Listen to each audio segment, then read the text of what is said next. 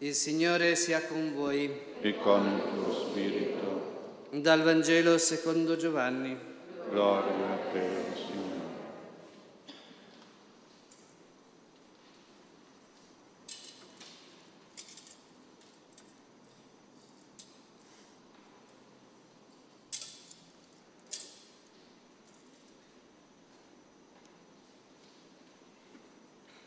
E quel tempo il Signore Gesù disse queste cose, insegnando nella sinagoga a Cafarnao. Molti dei suoi discepoli, dopo averlo ascoltato, dissero, questa parola è dura, chi può ascoltarla?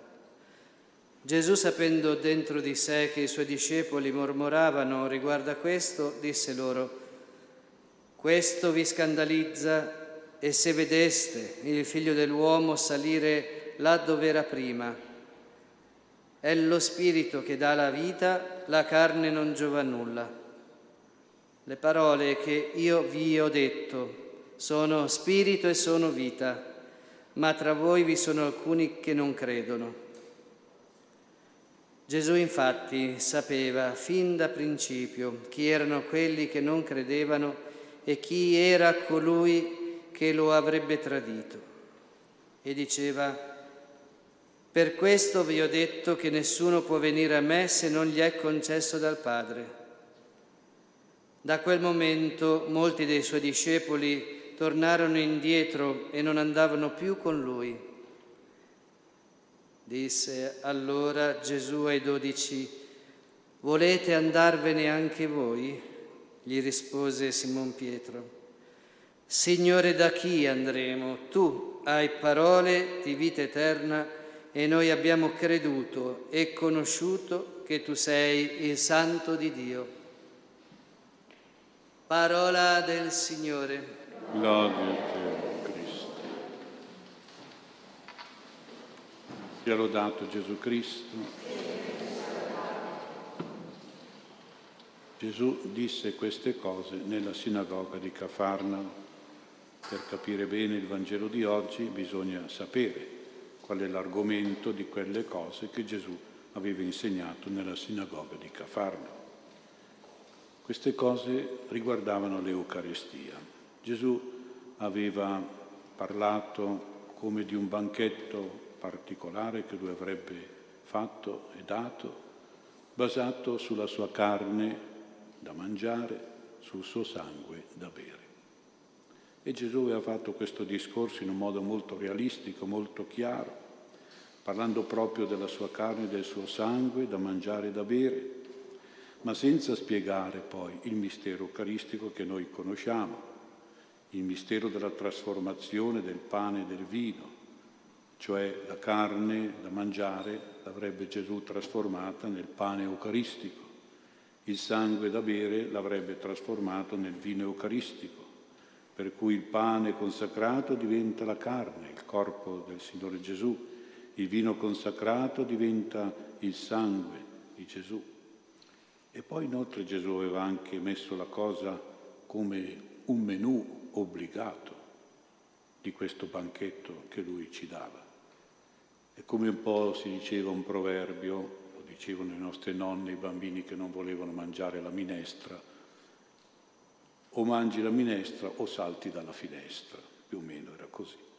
Cioè Gesù aveva in un certo senso parlato chiaro, dicendo che noi dobbiamo sedersi con Lui e mangiare la sua carne e il suo sangue, essere, per essere in comunione con Lui, per stare veramente in intimità con Lui. Dovevamo accettare questo cibo eucaristico, questa carne, questa bevanda eucaristica, questo sangue, altrimenti se non l'accettavamo saremmo saltati dalla finestra, cioè non saremmo stati in comunione con Lui. Certo questo discorso suonava subito un pochino crudo, un pochino duro da capire. Dobbiamo anche tenere presente che gli ebrei avevano questo senso un po' negativo della carne e del sangue una visione un pochino brutta, un po' come quando noi diciamo che il peccato della carne, eh, brutto, o come il sangue, diciamo, il sangue infetto, non è tanto bello davvero. Ecco, tutto questo dunque portava a non capire, dal momento che Gesù non aveva ancora spiegato l'Eucaristia, la carne e il sangue, non aveva dato questa spiegazione. Per tutti questi motivi, vedete, il discorso di Gesù ha buttato nello sconcerto e nel rifiuto molti discepoli che dicevano questa parola, questo linguaggio è duro da capire, è incomprensibile, cosa dobbiamo fare? Dobbiamo diventare dei cannibali, di mangiare la tua carne e bere il tuo sangue? Chi può capire? Chi può accettare? Si domandavano.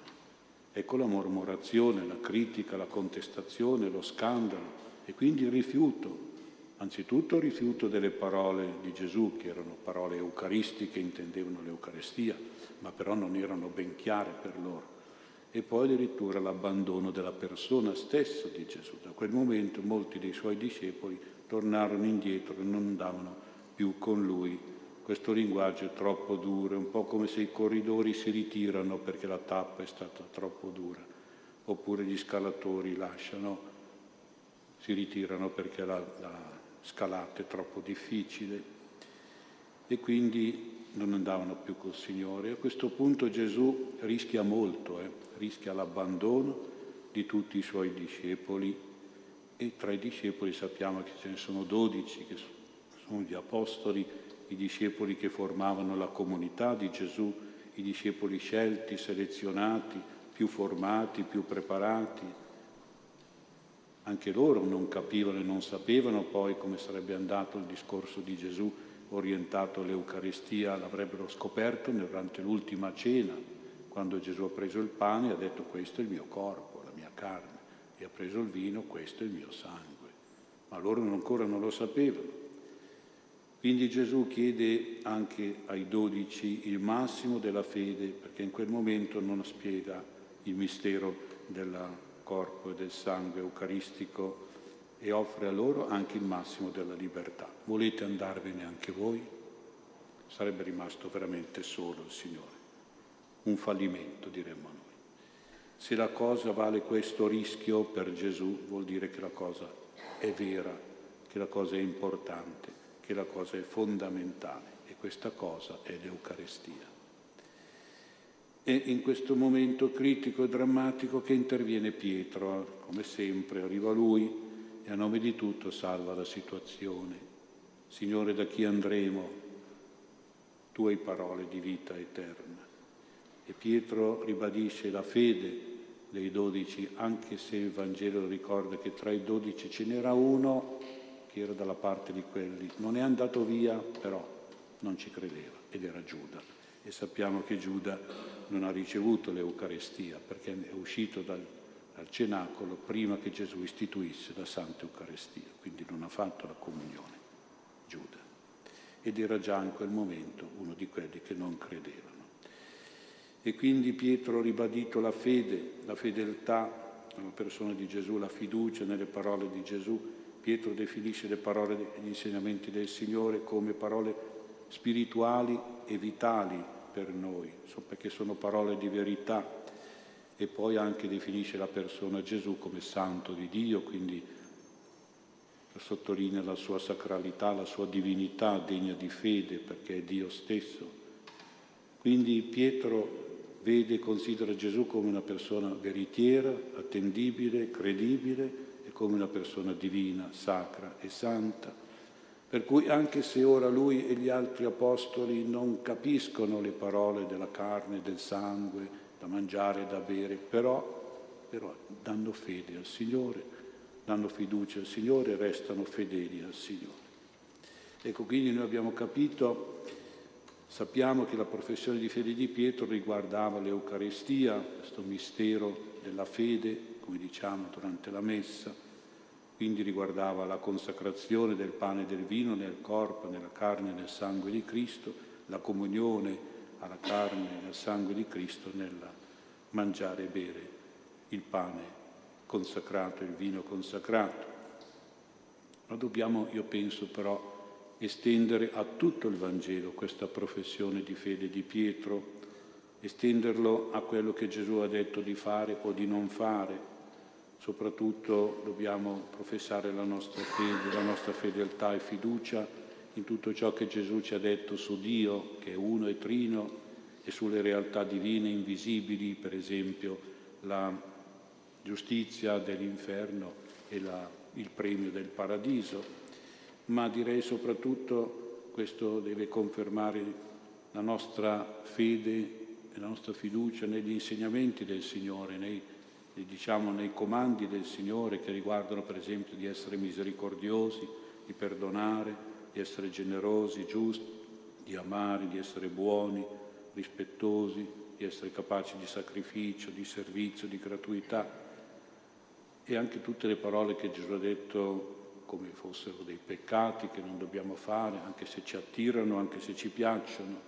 Ecco, per tutte queste parole, non solo per quelle che riguarda l'Eucaristia, ma anche per tutte le parole del Vangelo, noi dobbiamo dire come Pietro, Signore, da chi andremo? Ad ascoltare altre parole altre verità, altri insegnamenti, tue parole, tuoi insegnamenti di vita, anche se sono dure queste parole da capire, qualche volta anche difficili da vivere, perché ci chiedono ubbidienza, sacrificio, rinuncia, impegno e fatica. Noi, noi stiamo con te, noi rimaniamo, noi non ti lasciamo. Ecco, questo deve essere una cosa importante che lo facciamo già adesso, il fatto di essere qui in chiesa, noi testimoniamo questa fede di Pietro. E c'è però un particolare nella risposta di Pietro che merita un po' una riflessione. Pietro non dice, come sarebbe anche logico, noi abbiamo conosciuto e creduto. No, dice invece noi abbiamo creduto e conosciuto. Non è una differenza da poco, eh? perché il discorso eucaristico e tutto l'insegnamento del Vangelo prima lo dobbiamo credere e poi lo dobbiamo capire di più, bene, conoscerlo bene, eccetera, eccetera, ma prima dobbiamo crederlo.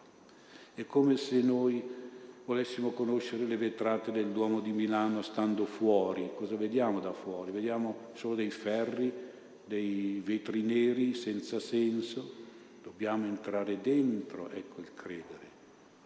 Dentro il Duomo, allora uno capisce il senso di quei ferri, di quei vetri colorati, capisce il disegno, il discorso e rivede la bellezza, il senso di queste cose. E così prima che al primo posto si deve credere, prima bisogna entrare nella fede, prima bisogna praticare la fede, poi si capiscono sempre di più e sempre meglio i misteri della fede, i dogmi, le verità, i principi morali, la dottrina, i sacramenti, la messa, l'Eucarestia e tutto il resto. Ma prima bisogna credere. Dopo che tu hai creduto vedrai che capirai meglio, conoscerai meglio. Eh? Noi abbiamo creduto e conosciuto, non come quelli che invece pensano di prima voglio conoscere e dopo semmai credo. E no, non è questo. Un racconto edificante ebraico parla di Dio che ha convocato tutti i popoli della terra e ha fatto vedere davanti a loro il rotolo della legge, della sua legge. Sappiamo che poi è la legge dei comandamenti, ma ci sono anche tante altre leggi della Bibbia e naturalmente l'ha fatto vedere chiuso, perché era un rotolo pieno, non poteva leggerlo, ha fatto vedere tutto chiuso. E quindi ci ha fatto un po' di pubblicità, diciamo noi oggi, insomma, è andato a dire, guardate che questa legge, che voi leggerete poi, è bella, è, è, è morale, proprio guardate che sono cose che vi fanno stare bene spiritualmente, anche psicologicamente, anche fisicamente. Non avrete malattie se voi eh, osserverete queste leggi, starete bene, andrete tutti d'accordo, vi vorrete bene. Eh, sono leggi di civiltà, leggi di moralità, leggi... Insomma, ci ha fatto un discorso Dio eh, a tutti i popoli su questa sua legge. E poi gli ha chiesto, siete disposti ad accogliere questa mia legge, a ubbidire alla mia legge? Eh no, i popoli hanno cominciato, eh no, no, un momento, come siamo disposti? Noi vogliamo sapere cosa c'è dentro questo rotolo, cos'è questa legge, cosa ci dice questa legge. Noi vogliamo saperlo, perché per esempio se ci dice, faccio un esempio eh, da tutte le cose che sono state fuori, se ci dice di non uccidere, poi calma, eccolo lì, ho vicino un popolo che non lo posso sopportare, lo devo far fuori. Invaderò, distruggerò tutto, ammazzerò tutti. E un altro popolo salta su e no, eh. noi, noi pratichiamo l'aborto, eh. se c'è scritto di non uccidere, no, no, non ci va bene. Eh. Insomma, noi, noi vogliamo sapere cosa c'è scritto, perché noi abbiamo le nostre idee, i nostri partiti, le nostre cose, i nostri progetti, eccetera, eccetera. L'unico popolo, l'unico, ultimo, piccolino, ha alzato la mano e ha detto, beh, noi accettiamo, anche senza sapere, senza leggerlo adesso, noi accettiamo tutto. Diamo fiducia a te, Signore, che ci hai detto che è una legge buona, che è una legge morale, che è una legge di civiltà, che è una legge bella, che ci fa stare bene, eccetera, eccetera. Noi l'accettiamo, noi ci crediamo, noi ubbidiamo alla tua legge. Ricordate la prima lettura, no? Signore, noi serviremo ai tuoi insegnamenti, cioè ubbidiremo a te, l'assemblea di Sichem, ecco, quindi la fedeltà al Signore. Ecco, questo è quello che dovremmo fare anche noi, non solo Israele, ma proprio la Chiesa, la Chiesa noi dobbiamo fare. La stessa cosa proprio nei confronti della parola di Gesù, dell'Eucaristia, del, del Vangelo, eh, a iniziare da Pietro, e con Pietro c'è il Papa, i vescovi, i sacerdoti, ecco, quindi dobbiamo dire Signore io credo, io mi fido, io ti do fiducia, io accetto, io aderisco anche magari ancora prima di conoscere o di capire. Non riesco a capire bene, però io faccio quello che dici tu, ecco, e ci credo e seguo te. Ecco, questa è la nostra posizione. Dobbiamo chiedere al Signore di aiutarci proprio in questo. Noi crediamo che tu, Signore, hai parole di vita, parole di santità, perché sei santo di Dio. Noi sappiamo che tu meriti tutta la nostra fede, tutta la nostra fiducia e tutta la nostra fedeltà.